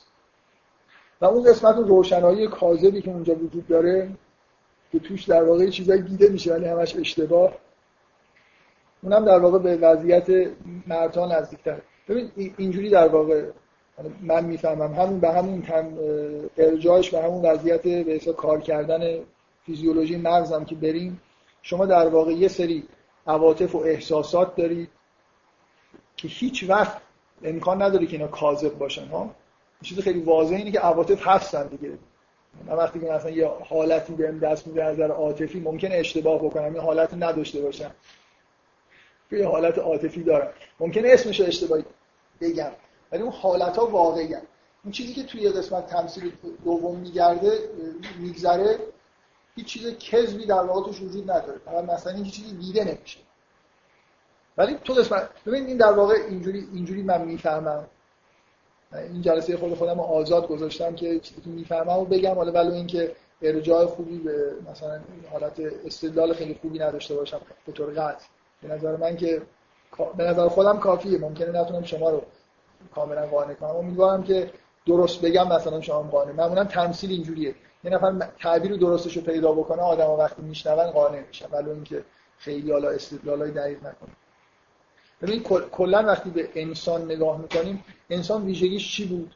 اینکه یه زبان چیز داره دیگه زبان پیچیده داره. فرق ما با بقیه موجودات اینه که زبانمون قوی تره و این زبان این ویژگی رو داشت. اصلا منشأ شر رو همه چیزهایی که در واقع تو داستان آدم در موردش صحبت کردم اینه که ما می‌تونیم در واقع واژه‌هایی بسازیم که به چیزی اشاره نمی‌کنه. شرک و همه چیز از اینجا میاد دیگه. ما می‌تونیم گزاره های کاذب بسازیم واژه های کاذب بسازیم. در واقع زبان ما یه زبانی در اختیار داریم که می‌تونه به چیزهایی که وجود ندارن هم اشاره بکنه. درست؟ در حالی که به نظر میاد در عالم تکوین اصولا چنین چیزی وجود نداره. یعنی عالم تکوین اینجوری چیزی وجود داشته باشه به چیزی اشاره بکنه که اصلا نیست. چیه؟ من فکر می‌کنم احتمال داره رد بشه. ریسک نکن. اینکه یه ایرادایی داره. بگذاریم. حالا بکن بکنیش هم حتما. خب ببین کل ماجرا اینه دیگه. ما چه مشکلی داریم؟ ما می‌تونیم واژه‌هایی بسازیم گزارهایی بسازیم که به چیزی اشاره نمی‌کنه درست؟ می‌تونم در مورد حالت‌های درونی خودم مثل مثلا فرض کنیم واژه غریزه جنسی که من یه جلسه در موردش صحبت کردم که این واقعا به چیز واقعی انگار اشاره نمی‌کنه دیگه. یه جوری نه اینکه هیچ چیزی وجود نداره ولی تا حدودی انگار به یه چیزی داره اشاره می‌کنه ولی اون واقعیت و معنای واقعی کلمه نیست. ما واژه های کاذب داریم. که اصولا کذب اینجوری به وجود میاد. ما یه زبان سمبولیک داریم و این زبان رو می‌تونیم در خودش بدون ارجاع به واقعیت بسط بدیم و به چیزایی برسیم که اصلا reference واقعی نداره. درسته؟ بنابراین تمثیل اول اینو داره. شما اینو اینجوری بفهمید. مردها اصولا مردایی هستن که اون قسمت computational ذهنشون اون قسمتی که زبان در واقع بهش مربوط میشه خیلی خوب کار می‌کنه. می‌تونیم در واقع یه چیزای انتزاعی خیلی خوب بسازیم از زبان سمبولیک داریم و به هر چیزی چه وجود داشته باشه چه نداشته باشه می‌تونیم اشاره بکنیم. اینکه اینکه وضعیت روانی مردها تو حالت انحراف به اینجا می‌رسه که از اون منشأ حیات انگار دور شدن. عواطف عواطفشون انگار ضعیف شده. دنبال حالتهای عاطفی خوب میگردن. چیزهایی که مثلا در کودکی داشتن و از دست دادن. عوضش زبان کاذب عجیب و غریبی رو ممکنه بس داده باشه. و اینکه چه چیزی تمثیلی بهتر از این که یه چیز سمبولیک نشانه که reference نداره. سراب اینه دیگه ها سراب یه نشانه که reference واقعی نداره. در واقع یه نشانه کاذبه. بنابراین محیط ذهنی شرقی اینجوریه که ما انگار توی دایره زبان و سمبل هایی که می‌سازیم گیر میفتیم و چیزهایی رو می‌بینیم و فکر می‌کنیم به یه چیزی واقعی دارن اشاره می‌کنن که اونجا چیزی نیست. درست؟ و مرد در عالم ذهنی خودش دنبال چیزهایی میره که اصلا معدومن یه عمری ممکنه مثلا یه اهدافی رو تغییر بکنه یه کارایی بکنه برای خاطر اینکه انگار تو ذهنیت خودش یه چیزی دیده و داره دنبالش میره ولی اون چیز اصلا وجود نداره. منشأ انحراف چی؟ منشأ انحراف زبان. و اون نقش در واقع سمبل سازی که مرد رو در واقع من لزوما مردا فقط اینجوری نیستن و زنان این اصلا این مرد ببینید قطب بندی عالم اینجوری نیست که واقعا مردا این برن زنا اون مردها بیشتر متمایل به این برن زنا متمایل به اون الان ما تو فرهنگمون چون زنها رو هم با همون فرهنگ مردانه تربیت می‌کنیم زنها این حالتها رو قطعا خب از مردا یاد می‌گیرن. حالا بنابراین چیزی که اتفاقی که برای مردم میفته اینه که مدام در واقع دنبال چیزهای معدوم هستن. از فرهنگ انگار بهشون یه چیزهایی رو نشون میده که اصلا وجود نداره. دنبال واژه ها مثلا فرض کنید واژه satisfaction به اون معنایی که Rolling Stones می‌خونن اصلا وجود نداره برای خاطر اینکه این طرف داره مثلا یه چیزی رو می‌بینه بهش میگن اینجا satisfaction رخ میده میره دنبالش هی نمی‌رسه بهش. باز همون ترانه معروف Rolling Stones دارم اشاره می‌کنم که واژه satisfaction یه satisfaction سرابه. مثلا اونجا واژه هایی تعریف شده مجموعه زبانی وجود داره یه چیزی به اسم غریزه جنسی و آدما دنبالش میرن و هیچ اون چیزی که فکر می‌کنن نمی‌رسن خب این پس این ویژگی در واقع چیزه این کاری والذین کفر و اعمالهم تمثیلی که برای اعمال هست اینه. اون اون واژه‌ای که من تاکید کردم که ببینید که قبل قبل و بعدش چهار بار پشت سر هم واژه حساب به کار برده میشه. این آیه سه بار توی خود این آیه کلمه حساب هست. یعنی بیشترین کاری که در واقع تو حالت شرقی انجام میشه اینه که یه چیزی رو یحسب و زمان انگار یه چیزی رو به یه چیزی دیگه ای دارن نسبت حساب کردن نه به معنی محاسبه کردن. یه نشانه ای رو می‌بینن و این رو حساب می‌کنن این دلالت می‌کنه براشون که یه چیزیه در حالی که نیست. اون با عملی که کافر داره تو این حالت انجام میده این در واقع یه چیزی رو به معنای یه چیزی گرفتن. دلالت کردن برای یه چیزی و داره اشتباه می‌کنه. تو حالت دوم من این چیزایی که میگم استدلال ندارم برای اینکه تمثیلا رو دارم معنیشو میگم ممکنه من برای من بدیهیه که ید و هر کاری که با دست انجام میشه منظور مثلا کار ارادیه. ولی در رویام همینطوریه اینجا هم همینطوریه. شما کاری که با دست انجام می‌دید به معنای اراده کردن. دست اصلا کلا اگه یه واژه بخواید به طور تمثیلی جلوش بذارید منظور اراده و اختیار و مثلا فعل اختیار. توی محیط دوم اون فعلی که نهایتا فضا که فضای پر از آب و تاریکیه. فعلی که انجام میشه دستش رو خارج می‌کنه و نمی‌تونه ببیندش این چه چیزی که به در واقع ویژگی زنها مربوط میشه داره اشاره می‌کنه؟ به اینکه این چیزی که شهرت داره دیگه. اینکه زنها نمی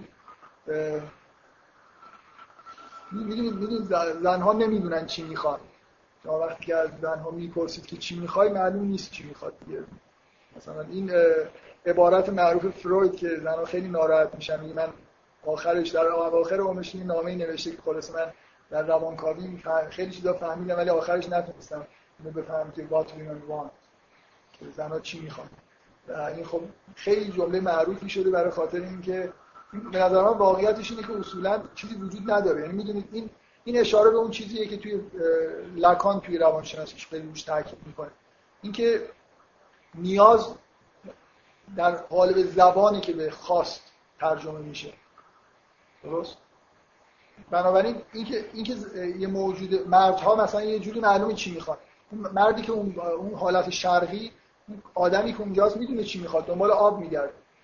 مشکل اینه که یه چیزی رو به معنای آب می‌گیره میره و اون چیز آب نیست. درست؟ ولی این پایین اصلا مسئله اینه که در اراده کردن در خواستن اصلا یه اختلالی وجود داره. اینکه یه نفر دست خودش رو نمی‌تونه ببینه به نظر من تمثیل این همین چیزیه که در واقع توی شاید روانشناسی لکانه که خیلی معنی خوبی پیدا می‌کنه. اینکه فاصله است بین احساس نیاز و دنیای عاطفی و دنیایی که توش در واقع با زبان چیزی ترجمه میشه. اینکه این نیاز تبدیل به خاص میشه.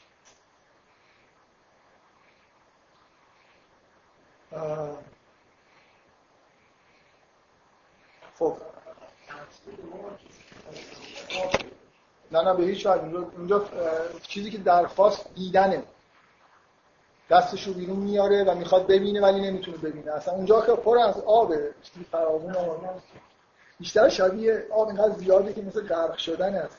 مثلا دقت بکنید اصلا فضا اینجوری نیست. تمثیل اشاره به این نداره که اینا غرق شدن.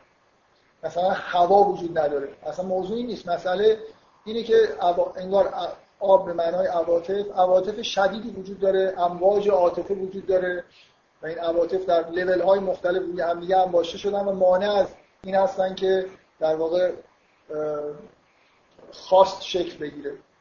پر از مثل اینکه نیازها و یه جوری در واقع عواطفی که به یه جاهای مختلفی دارن وجود می‌کنن و اینا مانع از این هستن که در قالب زبان یه جوری یه خواسته شکل بگیره. من من احساسم یه فعل ارادی مثلا روشنی در واقع انجام میشه. چیزی که اینجا در واقع حالت تعادله اینه که و در رابطه زن و مرد پیش میاد اینه که این دنیای عاطفی که مردا کمش دارن کم دارن و اون دنیای در واقع سمبولیکی که مردا توش غرق میشن و به یکی چی در واقع تمایل پیدا می‌کنن اینا در واقع می‌تونن با هم دیگه تطبیق بشن. مثل اینکه دو تا لایه مغز با هم دیگه کار بکنن. این اون چیزیه که عقل رو در واقع به وجود میاره. مردا حق دارن که به زنا میگن ناقص العقل. ولی اگه قبول بکنن که خودشون هم دیوونن در واقع اون وضعیت اولیه وضعیت جنون آمیزه وضعیت دومی هم حالت بی عقلیه جفتش یکیه خلاصه. تا اونا اونا اینو می‌بینن. من فکر می‌کنم زنا هم خیلی تو دلشون احساس می‌کنن که مردا دیوانه هستن. خب هستن دیگه یه کسی که تمام عمرشو مردای زیادی همه عمرشون دنبال یه چیزایی هستن که اصلا وجود نداره. آدمی دچار اوهام دیگه. مردا اصولا توی دنیای ذهنی پر از اوهام زندگی خب در مورد اینکه اون وقت و حساب یه چیزی می‌خواستم بگم که حالا بذاریم جلسه آینده.